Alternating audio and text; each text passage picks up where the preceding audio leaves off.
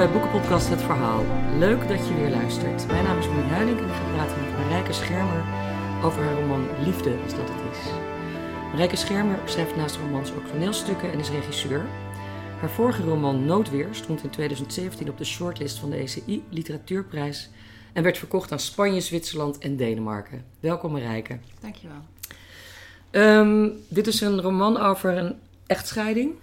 Mm denk ik. Al heel kort samengevat. heel kort door de bocht. De allerkortste, ja. En de zes personages die daar direct mee te maken hebben, die volgen we. Dat zijn de man en de vrouw, Terry en David. Die gaan scheiden. Die hebben twee dochters.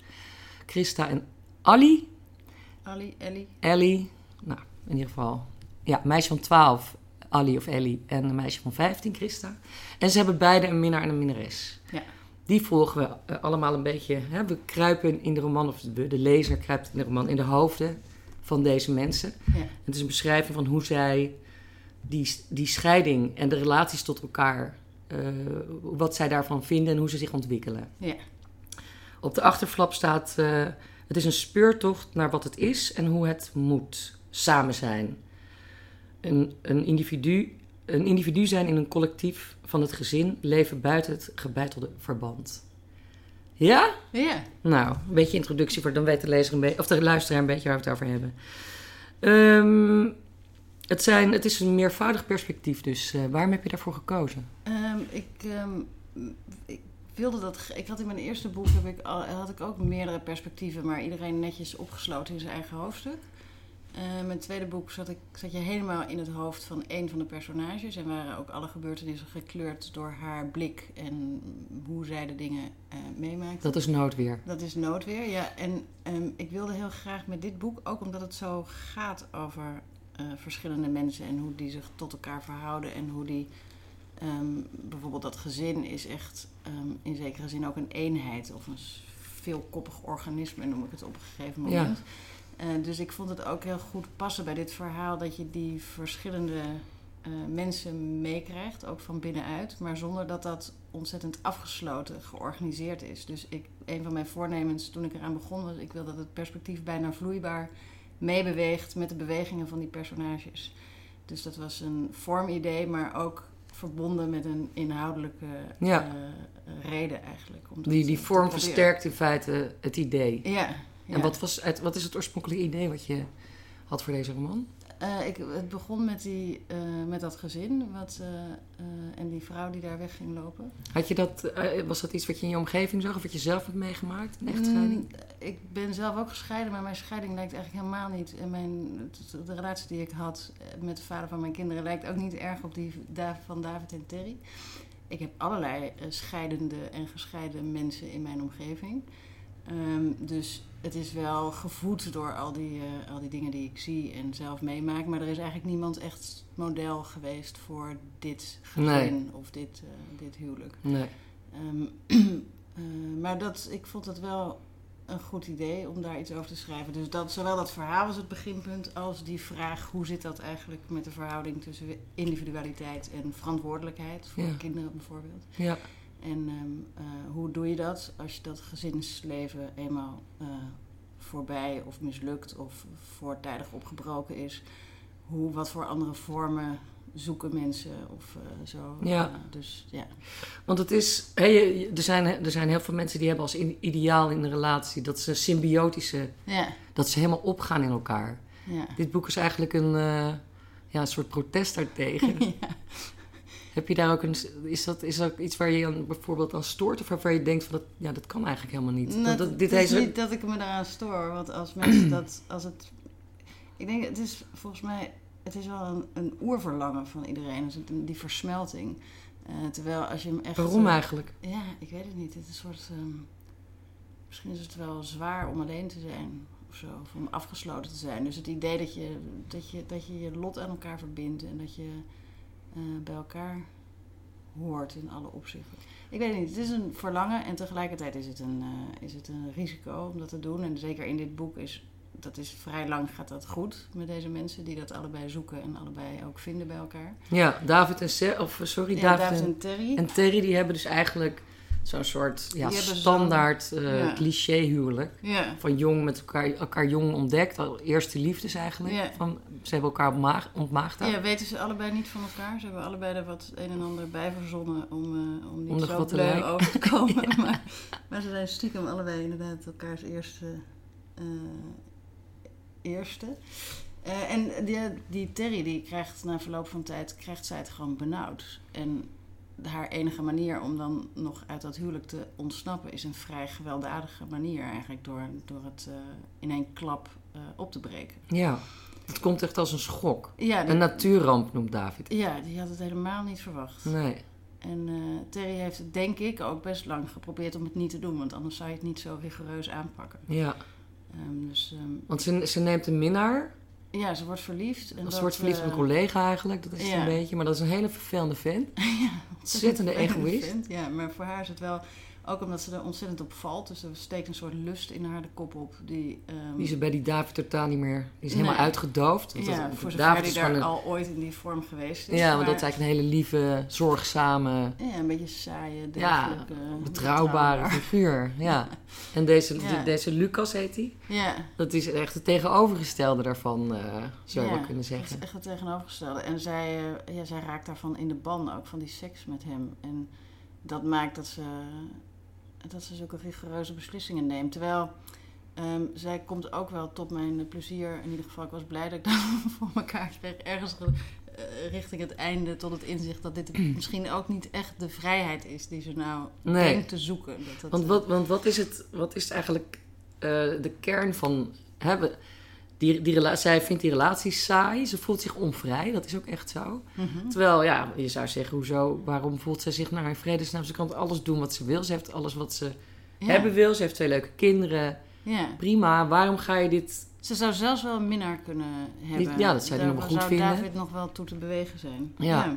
Op voorwaarde dat ze niet weggaat. Wat is de drang van, eh, van mensen om dan toch alles gewoon kapot te maken? Ik weet niet, ik denk dat zij... eh, eh, ehm, zij wil weten wie ze is. Zo, of of, of het idee heeft dat ze daar niet achter komt. Of dat ze dat kwijt is. In de, dus in die versmelting. Daar, Ja. daar verlies je natuurlijk jezelf mee. Je verliest je grens, je contour. Je Ja. wordt eh, onderdeel van iets Van Je identiteit eh, raakt verbonden met de relaties die je hebt. Ja, en Ja. Dat, is, dat is voor David ook zo. Op het moment dat Terry vertrekt, heeft hij geen flauw idee meer wie hij is. Ja. Ja, dat beschrijf je echt. Ik vond het een ontzettend goed boek. Echt heel goed geschreven ook. Dankjewel. Dat moet ik nog even bijzeggen natuurlijk. Dat is altijd leuk. Ehm, en wat, wat je echt heel goed en knap laat zien, ook in steeds andere bewoordingen, want het, eh, is heel snel zit je in de clichés natuurlijk eh, met dit soort eh, dingen, is hoe zo'n proces van, van eigenlijk ont, ja, niet ontmenselijke, want dat is het niet, maar ja, de, die eigen kern of die, de eigen ik, van wie ben ik, de wie ben ik vraag, die laat je op een hele mooie manier steeds van die verschillende, vanuit die verschillende perspectieven, verschillende mensen zien. Ja, En ook vanuit, vanuit die kinderen. Dat vond ik, ik had echt enorm met die Ali te doen, of Ellie. ja, Het meisje is 12. En de jongste, en dat oudere meisje van 15, die is echt een fulltime puber. Die is ook verliefd op, een, eh, op, op iemand die ze uit de buurt kent, een jongen. Eh, dan ben ik vergeten, Rafik heet die geloof ik, Ja. een Marokkaanse jongen. Dat houdt ze allemaal geheim, daar is ze vreselijk mee bezig. Mhm. Ook obses- obsessief mee bezig. Wat ook heel, dat, dat komt ook heel geloofwaardig allemaal over. Maar die, maar die Ali, nou, hoe wil je die nou noemen? Want, ja, ik noemde haar eigenlijk altijd Ali, maar één keer noemt David haar Ali Bel, Ellie Bel, als een Oh, afkorting. En toen dacht ik, ja, dan is het toch misschien Ellie Bel. Maar ik, ik had helemaal niet bedacht hoe dat uitsprak. eh, Oké, nou dan zeggen we gewoon Ellie. Je schrijft het. A-L-L-I. Y. Y. Ja. Ehm, die zit daar op een... Dat vind ik echt heel knap gedaan. Want je, hè, dat komt heel geloofwaardig over hoe dat meisje enorm in een loyaliteitsconflict terechtkomt. Ja, wilde, je dat ook, eh, wilde je dat ook zo eh, benadrukken met haar 12 jaar te maken? Ja, ja want eh, Christa, die 15 is, die is inderdaad. Zij is echt in een, al op een ander punt. Zij is bezig om eigenlijk eh, zich los te maken van die ouders en ehm, haar gevoelsleven geheim te houden. Ehm, zoals dat op een natuurlijke wijze gebeurt als je ongeveer die leeftijd hebt. Ehm, en zij weigert op een gegeven moment nog met haar moeder te spreken of die nog eh, te zien. En ja, er zit, ergens zit er een element in dat het haar misschien ook wel goed uitkomt dat ze die factor eh, alvast kan schrappen of zo. In ieder geval lijkt zij niet een, een, een verdrietig kind in die situatie, maar juist haar vrijheid te zoeken. Ehm, en en Ellie die is echt nog een kind. Of die staat veel meer op die grens. Die heeft haar ouders eigenlijk ook nog echt wel nodig. Ze is ook ongelukkig. Ze wordt gepest op school. Ja, Ehm, op het moment dat die ouders in de problemen raken, besluit ze daar ook maar niet meer over te praten met hun. Want ze wil ze niet verder belasten. En ze heeft ook wel in de gaten dat kinderen hebben dus een last is. Want haar moeder heeft duidelijk gemaakt dat ze stikt in dat verband. Dus die, eh, ja, die wordt heel eenzaam daarin. Ze wil haar ouders niet belasten. Ze wil, maar ze weet ook niet, ze weet zich niet zo goed raad ermee. Er is ook een soort ontluikende mogelijk lesbische interesse in, had ik zo bedacht. oh, dat heb ik er niet uitgehaald. Nee, les, Oh, iemand dat tegen meisje. mij dat het een ontzettend dat het een lesbisch cliché is om eh, jonge meisjes te laten dromen van tennisters. Oh, echt? Ja, want ze, ze wil heel graag tennis. Of ze, ze, Ja, ze ze gaat heel vaak tennist alleen en Ze, heeft zo'n fantasie, ze fantaseert een beetje over een, ehm, een beroemde tennister die ze, die ze bekijkt. Dat hij haar komt halen of dat hij Ja. haar armen om haar heen slaat om haar een betere backhand te leren. Of ik weet niet Ja. precies wat. eh. maar dat is, het is allemaal ongearticuleerd. Dus het is... eh, het is Nee, ik kon me dat heel goed voorstellen. hè, Dat meisje tennis dan tegen een muurtje. Ook een extreem eenzaam idee Ja, om te oefenen. ja. En een vriendinnetje waarmee ze dat deed, die wil ineens geen vriendinnetjes meer met haar zijn. Nee, die is net een fase g- Ouder. ouder of zo. Ja, die, die begint de jongens leuk te eh, vinden. praten Ja. dat soort dingen. En, En dat heeft zij nog niet.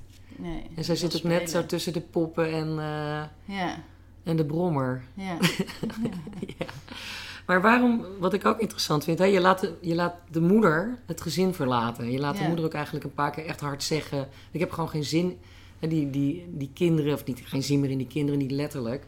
Maar in dat ouderschap, dat Ja. ziet ze als een last. ja, ze brengt het nauwelijks nog op. Ze, Ja. is ook, eh, ze hebben dan op een gegeven moment een verdeling. Dat ze, zoals het heel vaak eh, volgens mij gaat in de eerste fase na het eh, uit elkaar gaan.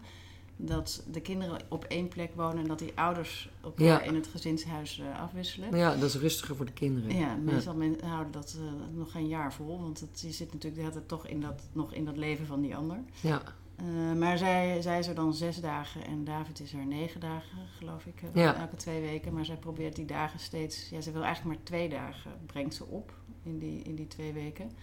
Dus zodra ze dat huis instapt, heeft ze het idee dat ze overspannen is. Waarom wilde je haar ook zo nadrukkelijk zich verzetten tegen die gezinssituatie? Ja, want ik denk dat het daarmee verbonden is. Dus dat zij echt daardoor eh, ehm, die verstikking ervaart. Ook door die zorgtaak. Dat die taak iets is waar zij zich van moet bevrijden om weg te kunnen gaan. En tegelijkertijd is het... Weet je, veel mensen vinden haar ongelooflijk onsympathiek om die reden. Er zijn natuurlijk heel veel Slechte mannen die het, die het doen. Ja. Die op zo'n manier eh, het gezin verlaten. Ja. En dan eh, een weekendvader worden of eh, zoiets. Ja, je hebt eigenlijk die perspectieven, of dat typisch man, moeder, Ja, moeder en vader, cliché een beetje heb je omgedraaid. Ja. Ja.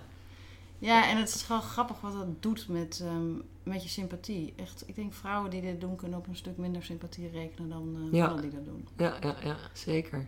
Maar ik kan me wel voorstellen dat je als, als vrouw denkt, eh, ja, ik ben nou wel een beetje klaar mee eigenlijk met die hele gezinssituatie. Nou, ik denk dat iedereen, het iedereen die kinderen heeft, zal, of veel mensen die kinderen hebben, zullen wel het, het gevoel kennen. Maar dat gaat dan na een dag weer over. Of zo, Oh. kan ik me voorstellen. Nee, maar ik bedoel dat het veel is en dat je dat je, je, dat, dat je je geleefd voelt of zo. Of je bedrukt voelt door de taak en of je onvrij voelt daardoor. Of, eh, dat, dat, ik denk dat iedereen zich daar wel in kan inleven. Alleen niet in de rigoureuze en niet overgaande versie waarin zij het eh, Ja. krijgt. Ja, ja, ja, want ze, gaat er, ze wilde echt mee kappen.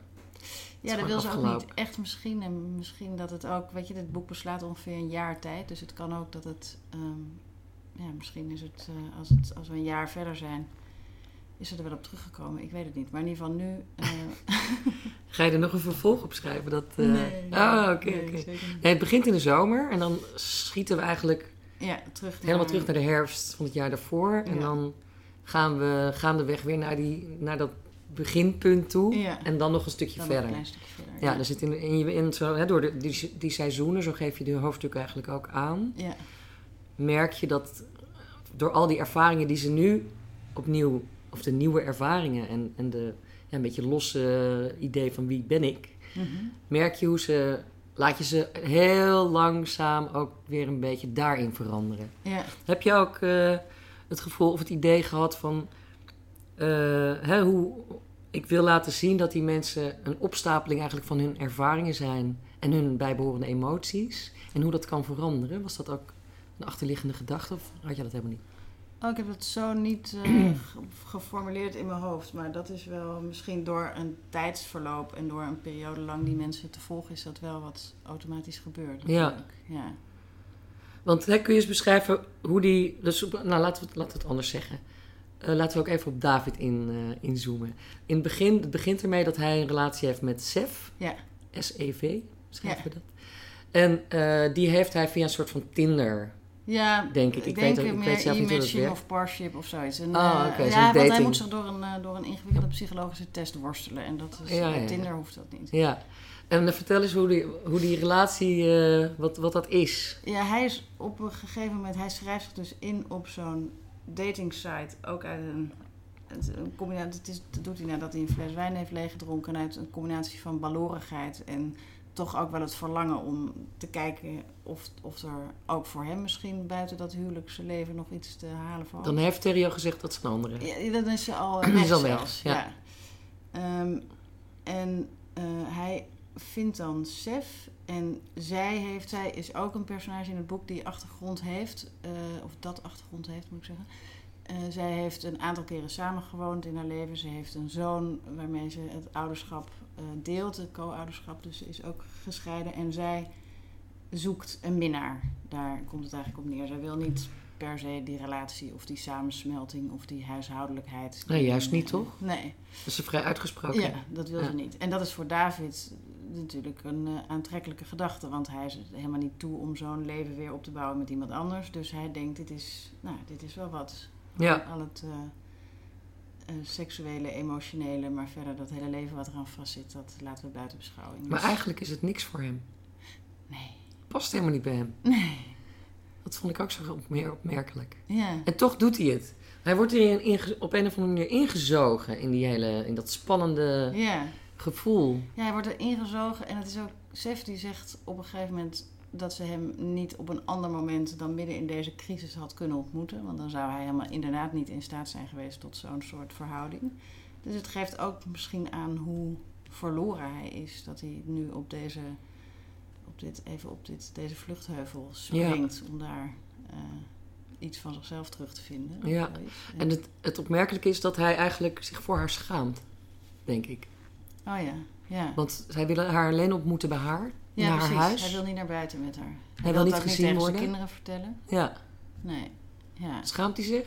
ja misschien. Ja, het- ik denk dat het ook iets is dat hij helemaal niet eh, weet. ehm, hij denkt, als ik dit nu openbaar maak, dan moet ik, dan moet ik dus dingen. Dan liggen er automatische eh, volgende stappen in het verschiet.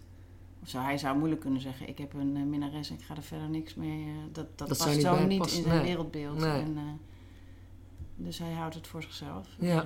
En dat begint gaandeweg, begint Sef dat te, te ergeren of verdriet te doen. Ja. Of eh, hoe je het maar bekijkt. Ze hebben constant contact via die app, waarschijnlijk van die datingsite. Of ze sms of ze app ja, op zo. een gegeven moment zijn ze wel gewoon, sturen ze elkaar gewoon berichten en eh, spreken ze dus af. Eh, Ja. en dan, wat, vrij in het begin, maar dat komt ook omdat het in de zomer begint en we daarna eerst nog teruggaan. ja, ja, ja. Maar alleen in, op pagina 11, dan zegt ze, dan gaat, hij zegt iedere keer als, als hij weggaat dat het de laatste keer geweest Ja. is. Dat is natuurlijk ook gewoon dreigen. Een beetje naar. Maar zo van, nou, eh, dat is de laatste keer. Maar dan stuurt zij hem meteen weer een berichtje. En dan dat is altijd een beetje seksueel getint. En dan laat je haar zeggen... eh, dus dan, hij is dan weer naar huis en zij weet dat hij dan aan het koken is, bijvoorbeeld voor zijn kinderen. En dan, denkt, dan zegt ze, ze, laat jij haar denken, ze wil hem storen, de toegewijde vader. Dat is natuurlijk ook een beetje agressief, agressieverig. De toegewijde vader, die zullen we eens even verstoren met het berichtje. Oh ja. Bedoelde hij dat niet zo? Ehm, ja, misschien. Ja, ja ze, wil, ze wil toch een beetje in zijn leven Ze wil toch eigenlijk meer van hem dan prikken. ze aanvankelijk suggereert.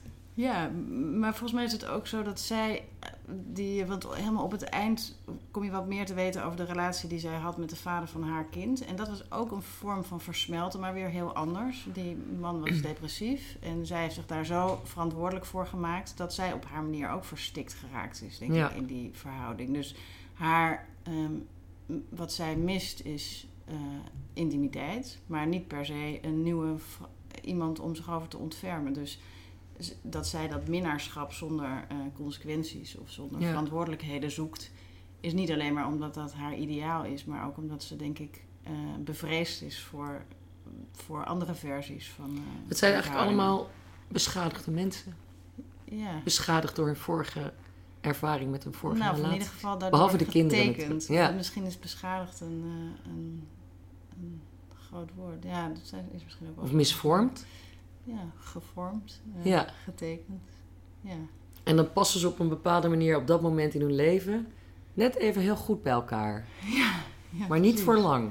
Nee, want bijvoorbeeld eh, Lucas, waar Terry een verhouding mee krijgt, dat is iemand die, net zoals Sef, eigenlijk probeert verhoudingen te hebben zonder dat die eh, tot verantwoordelijkheid leiden. Ja, Alleen hij wil het ook zonder dat hij zich echt verbindt met iemand. Want Sef die is wel echt emotioneel betrokken in die verhouding die ze met David heeft. Terwijl Lucas is, eh, nou ja, jij noemde hem geloof ik een enorme lul, maar hij is...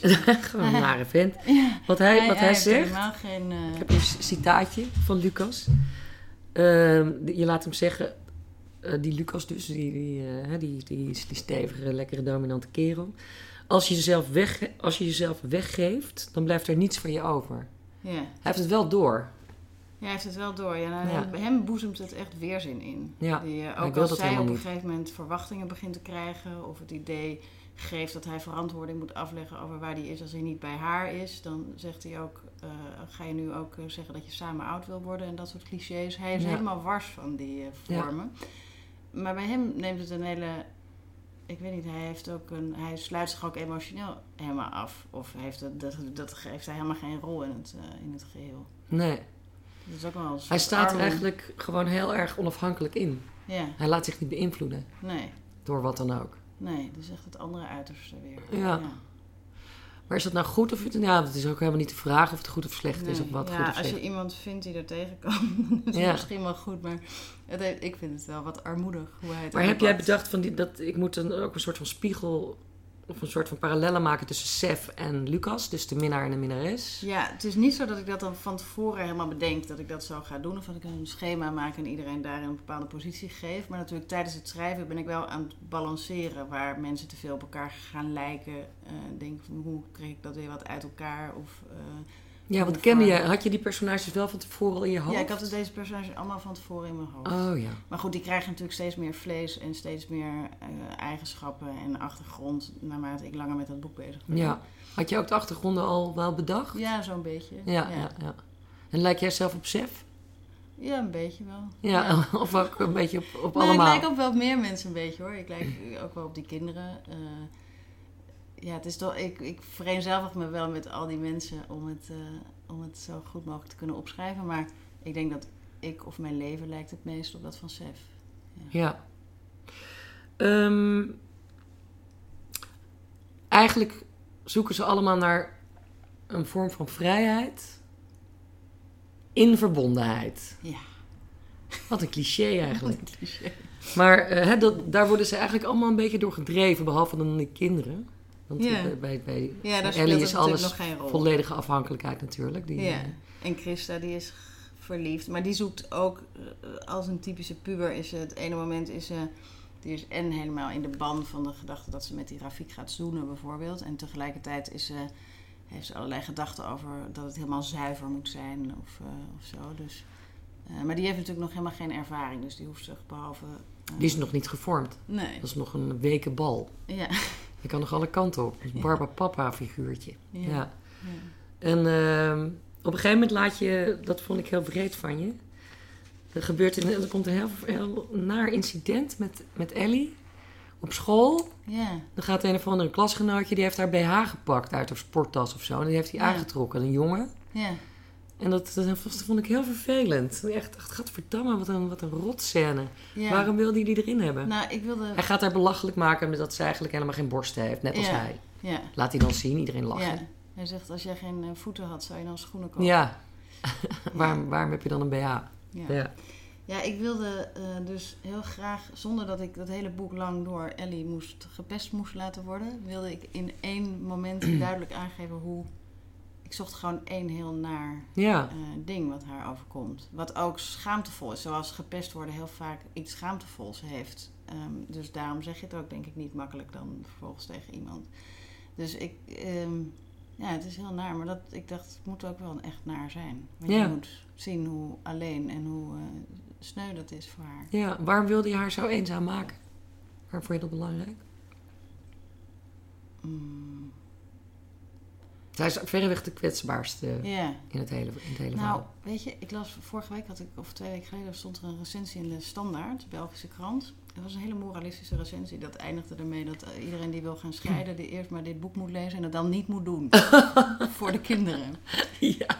En dat wordt natuurlijk, zo- zo'n opvatting wordt wel gevoed door die ar- arme Ellie, die inderdaad het slachtoffer is Ja. van, die, van dat egocentrisme van haar ouders, wat, eh, of van haar moeder met name, wat daar de kop op steekt. Maar ehm, dat wil ik er niet per se mee zeggen. Ik wil niet zeggen, eh, je moet niet scheiden, want kijk, dit is het effect op de 12-jarige in zijn algemeenheid. Eh, Nee.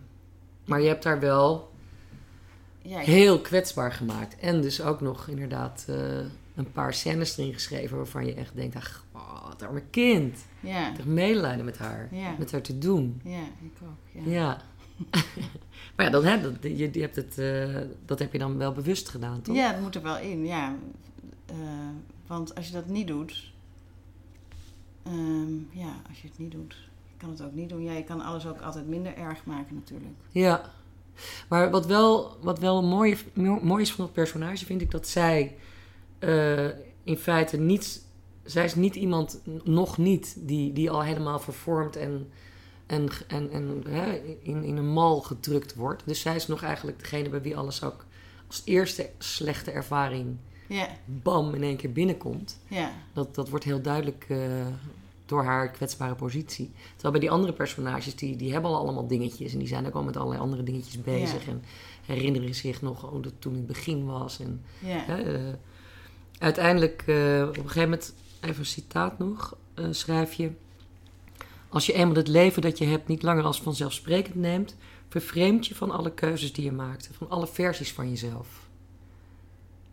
Ja, Ja, ja ik denk dat eh, een van de, van de mythen die we onszelf wijsmaken... is dat dat leven kausaal, verbonden, logisch in elkaar zit wat je hebt. Dus dat je nu hier bent omdat al die dingen die eraan vooraf gegaan zijn... er op Logischerwijs. manier, ja, aan vooraf gegaan Hm. zijn. Terwijl op het moment dat je je verloren voelt... of denkt ik wil eigenlijk nu een ander leven... dan zijn al die dingen die daartoe geleid hebben... Zijn, die kan je misschien niet meer goed navolgen. Het was ook een beetje ontleend aan dat... ehm, eh, het eindeffect, dat staat ook nog in het boek volgens mij. Het was ooit mijn werktitel. ehm, van eh, eh, Daniel Kahneman, of Kahneman, ik weet niet hoe je zijn achternaam eigenlijk uitspreekt. En, ehm, eh, die heeft geschreven over het eindeffect. En dat is het effect dat je door hoe iets eindigt, een huwelijk bijvoorbeeld, of een dienstverband, dat je daardoor dat dat zo gekleurd wordt door de manier waarop het eindigt, dat je nooit meer kan kijken naar hoe het ook alweer was. ah, Dus dat je, ja, je hebt geen goede huwelijken die naar eindigen. Eigenlijk in je beleving. Omdat het einde zo van invloed is op... eh, Ja. Zoals de dood ook eh, nooit echt heel geweldig een leuk moment is nee, vast in het leven. Nee, maar dat bedoelt hij niet eens. Want het kan ook, natuurlijk, iets kan ook goed eindigen. Maar dat de manier waarop iets eindigt van invloed heeft ook op hoe je het geheel beschouwt. Terwijl voordat dat einde begon had je misschien een ander beeld van dat hele geheel wat eraan vooraf ging. Ah, daarom, vandaar misschien ook hun streven om het netjes te scheiden. Ja, ja. En je hebt van, van die scheidingen die verlopen prima. Van nou, we vinden elkaar gewoon niet meer zo leuk of we vinden nou iemand anders leuk. Maar hè, de kinderen, jongens, maar geen punt. Ik breng jou altijd naar het voetbal en ma- mama brengt je altijd naar tennis. En eh, allemaal lekker goed oplossen. ja. Kan dat eigenlijk? voor zover dat gaat over hoe je het doet en wat je tegen elkaar zegt en wat je tegen elkaar niet zegt en hoe je die zorg voor de kinderen organiseert, kan dat wel, ja. Ja. Denk ik wel. Maar er zitten vast allerlei eh, emotionele dingen onder. Gaat het toch altijd gepaard met pijn? Kan het, kan het ook een pijnloze... Nee, volgens mij kan dat niet. Waarom zou het pijn doen eigenlijk? Dat komt Ja, toch door het omdat- symbiotische. Ja, omdat je je hebt verbonden. Omdat je, eh, en het is ook zelden zo dat twee mensen er precies hetzelfde over denken. Dus volgens mij is dat ook een veroorzaker van veel pijn. Want de een wil altijd toch liever dat het ophoudt dan de ander. Ja. Ja. Dus Ja. er zijn, is altijd verlating, schuldgevoel, eh, mislukking. Ja. Ja, het is een gevoel van mislukken, ja. ja. Terwijl iedereen weet dat een relatie in, in de verloop van tijd gewoon verandert. Precies. Ook omdat je zelf verandert, omdat je misschien een andere baan krijgt, ander werk gaat doen, of ziek wordt, of weet ik veel. ja. Dan veranderen dat is gewoon geen vaststaand iets. Nee. Die verhouding verandert continu. Ook omdat je ouder wordt. En hè, dus wat dat betreft is het een hele rare aanname om eh, te denken van het blijft, dat is altijd zo. ja.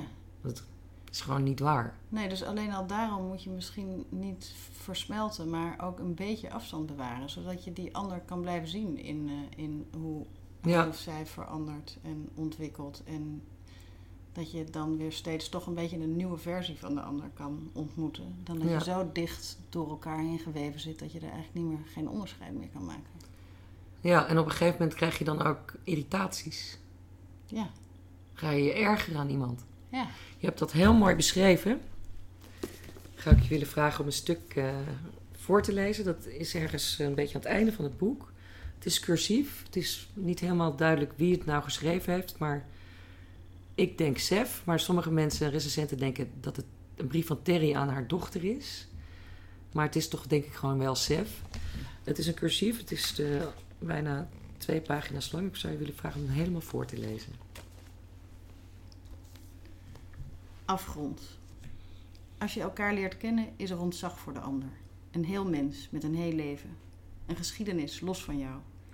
Een mysterie dat zich voor je opent. Een uitzicht dat zich ontvouwt. Je bent behoedzaam en verbergt wat minder fraai is van jezelf. Je bent niet altijd direct. Je danst, je zoekt de omweg. Je verleidt de ander om te doen wat je verlangt. Je doet je uiterste best om in die dans niet op zijn tenen te gaan staan, want dat zou de lomperik in jou onthullen en het eind kunnen betekenen. Maar dan is er ergens een omslagpunt. Ik zie het overal om me heen ook. Dan dans je niet meer, maar ga je recht op je doel af. Dan ontspan je je en in die ontspanning verberg je die dingen van eerder niet meer. En als je op tenen gaat staan, denk je alleen maar dat die voet ook vreselijk in de weg stond. Je begint je te bemoeien met elkaars gewoonten. Je begint elkaar te leren waar je je voeten moet zetten, wat je moet eten of dragen of zeggen. Je stemt je smaak en je bedtijd op elkaar af. Je voelt je verantwoordelijk voor het gedrag van die ander in het openbaar. Je maakt elkaar zinnen af. Je vult elkaar aan. Je beschouwt de ander als een deel van jou. Je misdraagt je, zoals je je binnenskamers misdraagt, en die ander ook, en je vergeeft het elkaar. En zo leer je elkaar kennen. De hele mens, denk je. Maar als je eerlijk bent, weet je wel dat dat, dat niet waar is. Dat je dingen niet zegt. Lelijke gedachten over die ander. Mooie gedachten over derden. Inzichten over jezelf. Fantasieën over een ander leven. Dat je elkaar de halve mens geeft en de rest van die ander ook niet eens hebben wil, omdat dat zich slecht verdraagt met het sprookje waar je bent ingestapt. Je bewaakt een kleine oase in jezelf die zich vult met vrijheid of met eenzaamheid of met een combinatie daarvan. Je wil die ander niet langer leren kennen, je herkent hem nu, steeds opnieuw. De energie die in je gemobiliseerd werd om te begrijpen wie die ander toch is, is tot rust gekomen. Die energie richt je nu weer op de wereld, of op je werk, of op jullie kinderen. Je kijkt niet meer naar elkaar, maar je kijkt samen naar buiten. Je verliest de afstand tot de ander. Je verliest je blik op die ander. Je verliest je ontzag voor de ander en er ontstaat een nieuwe afstand tot de ander, maar die is heel anders van aard. Er is geen vrije ruimte meer om elkaar in te ontmoeten. Overal zijn regels en gebruiken, wetten en verwachtingen. De afstand is nu een afgrond. Het is een geheim of het is de leegte in jezelf die die ander niet opgelost heeft. Het is een ravijn dat je negeert of steeds opnieuw dichtgooit met bezweringen, geruststellingen, grensgevechten, een tweede denkspoor, stiekeme verslavingen. Hoe dat eruit ziet, de afgrond als een wond in het gezamenlijke grondgebied, eromheen de heuvels en dalen, lusthoven onder de pergola, verborgen tuinen, poelen en niemand weet hoe diep. Dat land dat de liefde is en hoe de seizoenen elkaar afwisselen, hoe het landschap verandert onder de omstandigheden, slagregens, verzengende hitte of een aardbeving. Ik kon het nooit zo goed. Ik was altijd binnen no time de afgrond ingesprongen. Ja, dit vat echt heel mooi samen. Ook de, ook de stijl van de hele roman, vind ik. En ook de, de complexiteit van deze kwestie. Ja, Liefde, als dat het is. Wat ook leuk is, vind ik, eh, dat, wil ik, dat vind ik altijd leuk om te bespreken. Dus even van de hak op de tak hoor, maar dat geeft niks. De cover. Ja. Daar zien we een gedekte tafel waar men reeds uitgegeten is. Mhm. Die op zijn kant staat. Ja, Het is ongetwijfeld een kunstwerk. ja. van. Daniel Spoeri. Is het. Ah, ja, dat, dat Die wist heeft ontzettend veel tafels eh, aan de muur gehangen. Is dat ook eh, degene die al die bedden doet? Nee, hij doet dus tafels die hij fixeert na het eten. Want er wordt ook heel veel gegeten en Ja. gekookt in Ja. deze roman. Waarom... eh, en ook, ja, je hebt echt heel gedetailleerde beschrijving van vooral David. Hoe die echt heel precies met, met zijn pepertjes en zijn dingetjes Ja. en allerlei pastas aan het bereiden is. Ja. Waar is, is, is eten en liefde, is dat, is dat verbonden? Hoort dat bij elkaar? Laatst zei iemand tegen me, je moet eigenlijk een, het treurige kookboek maken met de recepten uit dat boek. Eh, ja, voor David is het een soort symbool voor de zorg voor die kinderen. Hij stort zich enorm op, de, op het zorgen voor die kinderen, maar dat, hij weet ook niet zo veel andere vormen dan eh, eten maken. Ehm, het, is, ja, het is een symbolisch iets, denk ik, dat koken. Hij bakt ook ontzettend veel taarten. Hij, Ja. hij is alleen maar... Ja, het is de vorm waarin zijn liefde zich eh, manifesteert. Maar, maar ook die andere personages zijn eh, steeds wel Ja, Terry eten bezig. Behalve, eh, behalve niet- Christa, die wil je natuurlijk als 15-jarige niet eten. Precies, die wil niet eten. Ja, en ehm, eh, Terry, die, eet, ja, die heeft een soort gezondheidsmanie gekregen. Dus die maakt vieze linzen voor Ellie als die bij Ja. haar is. En, en, maar alles mislukt eigenlijk. En dat, laat het aanbranden, dus gewoon Precies. helemaal... Een- wordt op een gegeven moment gezegd door een van die kinderen, volgens mij, denk ik. Alsof eh, zij bij de boedelverdeling ook eh, de, eh, de, een paar eigenschappen of kwaliteiten hebben verdeeld. Want Terry kan ineens echt helemaal niet meer koken. Ja, Ehm, het is net zo goed voor haar natuurlijk een symbool voor de zorg en de verantwoordelijkheid. die ze gewoon, waarin ze gewoon totaal faalt. Ja, Tot en met het eten bereiden aan toe. ja. Ja. En Sef kookt ook voor David, inderdaad. Dat, Ja. Want hun verhouding bestaat eruit dat zij eh, kookt. Dat ze eten, vrij, of dat ze vrijen, dat ze eten, dat ze nog een keer vrijen en dat hij weer weggaat. Ja, Dus dat Om, is... had je dat onbewust... eh, Nou, nee, ik dacht het is gewoon omdat het, die verhouding zich in dat appartement van haar afspeelt en ze nooit naar buiten gaan. Ze moeten toch ja, iets doen. Ja, wat moeten ze anders doen? Nou, en het is wel een, een vorm natuurlijk van zorg of toewijding Ja. of, eh, of eh, ja, genot, eh, ehm, zintuigelijkheid zit ook in dat eten. ja, eten is gewoon heel belangrijk. Ja, Maar ik, ik vond het... Ik, ja, ik dacht, ik vind het ook wel een mooie... Mooi gevonden. Of ja, het is helemaal niet zo super origineel of zo. Maar je, omdat je er vrij veel aandacht aan besteedt. eh, ja. En, echt wel gedetailleerde beschrijving ook van vooral wat die David dan de hele tijd aan het koken is. Ja terwijl hij er de flessen wijn bij leeg drinkt. Ja, hij drinkt er ook heel veel wijn bij. Dat, eh, Ellie zegt op een gegeven moment ook van hij heeft er ook wat eigenschappen bij gekregen van rare dingen. Zoals heel veel drinken stiekem. ja. En dan die taarten koken. Stiekem huilen, Stiekem huilen, ja. belachelijk vroeg opstaan. Ja, precies. hè. Al die mensen krijgen, verliezen iets en tegelijkertijd krijgen ze er ook een soort vergroeiing bij. Ja. En eh, nou ja, ten dele dus dat eten. Maar ik dacht, misschien is het ook... eh, je hebt ook een toneelachtergrond, hè? eh, Ja. las ik ergens, dat je toneelschool gedaan hebt. Ja. En je schrijft natuurlijk toneelteksten. ja.